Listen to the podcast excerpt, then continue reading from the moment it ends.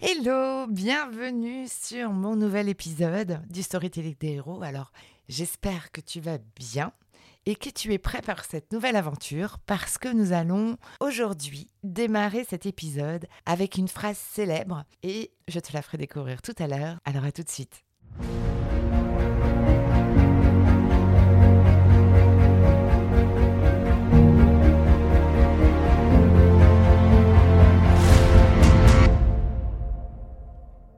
Bonjour, je suis Sophie, plus connue sous le nom d'Elastic Girl. Je suis marketeur et coach certifié.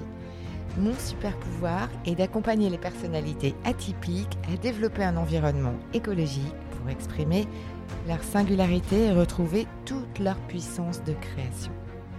Si aujourd'hui ton parcours professionnel ressemble plus à des montagnes russes qu'à une croisière sur le Nil, rejoins-moi tous les lundis sur ce podcast Viens t'inspirer des parcours de héros pour designer ta propre quête dans un environnement qui te ressemble.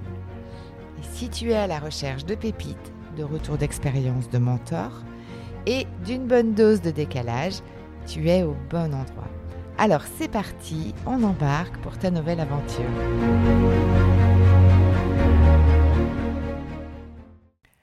Aujourd'hui, j'avais envie de te faire réfléchir autour de la très légendaire phrase d'Albert Einstein qui disait que la folie est de toujours se comporter de la même manière et de s'attendre à des résultats différents. Et dans le cadre de l'épanouissement euh, dans notre vie professionnelle, c'est vrai que on essaye de trouver notre place et de mieux s'épanouir, souvent en allant tester des nouvelles choses. Le vrai sujet, c'est comment je fais pour ne pas m'épuiser et comment je fais pour garder mon énergie et me sentir alignée. Et c'est bien tout là le sujet de cet épisode. Alors ce qui est génial avec une personnalité atypique, c'est qu'on n'est pas dans la peur du mouvement. C'est-à-dire que la curiosité naturelle et l'engagement profond qu'on porte à notre euh, activité professionnelle ou notre activité intellectuelle font qu'en général on tente plein de choses ce que je vois le plus souvent chez les personnes que j'accompagne, c'est leur souhait euh, de changer d'environnement ou de créer en parallèle de leur job quelque chose qui les inspire vraiment et euh, de créer par exemple un side project ou une activité secondaire euh, complètement déconnectée de leur activité professionnelle première. Dans ces deux premières solutions, le sujet, c'est qu'on ne remet absolument pas en cause nos modes de fonctionnement on ne change pas nos comportements, on change simplement l'environnement dans lequel on va souhaiter exercer euh, notre, euh, notre mission, ce qui nous porte, ce qui nous met dans notre flot, c'est-à-dire vraiment euh, dans ce qui nous inspire. Alors bien sûr, ces solutions peuvent fonctionner, et ça c'est super, euh, la seule chose, c'est quand elles ne fonctionnent pas, elles sont extrêmement euh, demandeuses d'énergie. Parce que changer d'environnement, changer de job, recommencer à zéro, euh, et puis potentiellement revivre les mêmes difficultés, ou gérer une activité en parallèle, eh bien, il faut quand même être sacrément costaud. Alors, il y a une troisième voie. Et bien sûr, la troisième voie, c'est pour le coup de changer de posture et donc d'évoluer, de faire les choses différemment. Alors, on a plein de manières de le faire. On peut aller acheter des bouquins de développement personnel, faire son ikigai ou euh, un bilan de compétences qui correspondent plus à des versions statiques qui sont totalement inadaptées à la multipotentialité d'un atypique. Et puis parfois, on peut faire le choix d'un coaching, qu'il soit individuel, collectif ou digital, qui va nous permettre d'aller regarder la situation, nos comportements et nos multipotentialités sous un autre angle. Alors je ne vais pas vous cacher le fait que le coaching, c'est quand même globalement un terrain glissant, pour deux raisons. La première raison, c'est que le coaching n'est pas une profession réglementée. Et donc, effectivement, on a tout un panel sur le marché de coachs qui sont certifiés, non certifiés, qui sont spécialisés ou habitués aux personnalités atypiques ou pas, euh, qui sont plutôt sur du coaching personnel ou du coaching professionnel et qui vont proposer euh, donc différentes approches, différents chemins pour pouvoir vous accompagner et vous aider à faire euh, finalement émerger de la clarté dans ce que vous souhaitez vraiment pour que derrière ça, vous soyez plus facilement identifiable auprès des entreprises, auprès des employeurs euh, qui auraient un vif intérêt à utiliser votre singularité. Si vous vous embarquez dans cette aventure-là, j'ai quelques conseils à vous donner.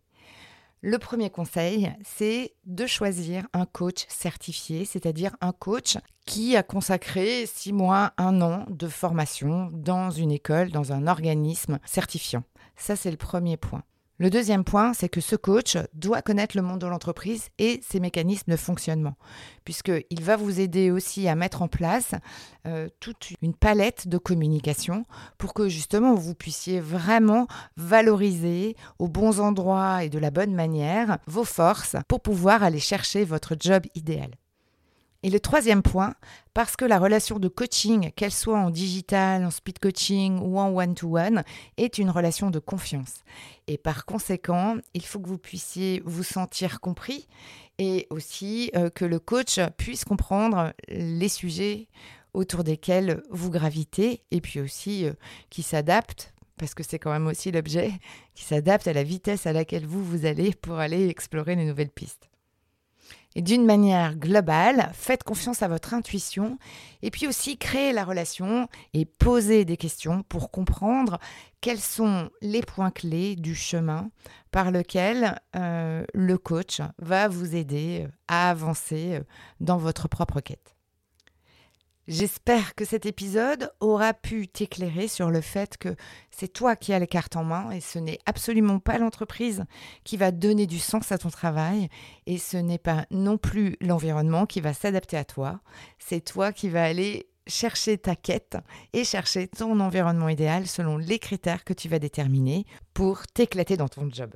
Et pour finir, et pour honorer notre cher Albert Einstein, je t'invite à aller réfléchir et poser ton fameux plan d'action qui va te permettre d'aller découvrir quels sont tes environnements et la quête que tu souhaites mettre en place et euh, te faire grandir dans ton épanouissement professionnel. N'hésite d'ailleurs pas à venir partager tes pépites et tes découvertes.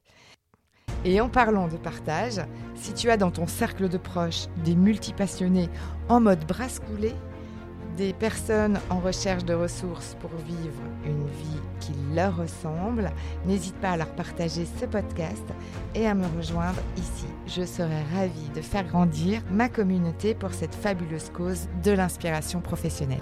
Et si cet épisode t'a plu, n'oublie pas de me mettre quelques petites étoiles dans les yeux sur ta plateforme d'écoute préférée. Merci pour ton écoute et prends bien soin de ton plan d'action et à lundi.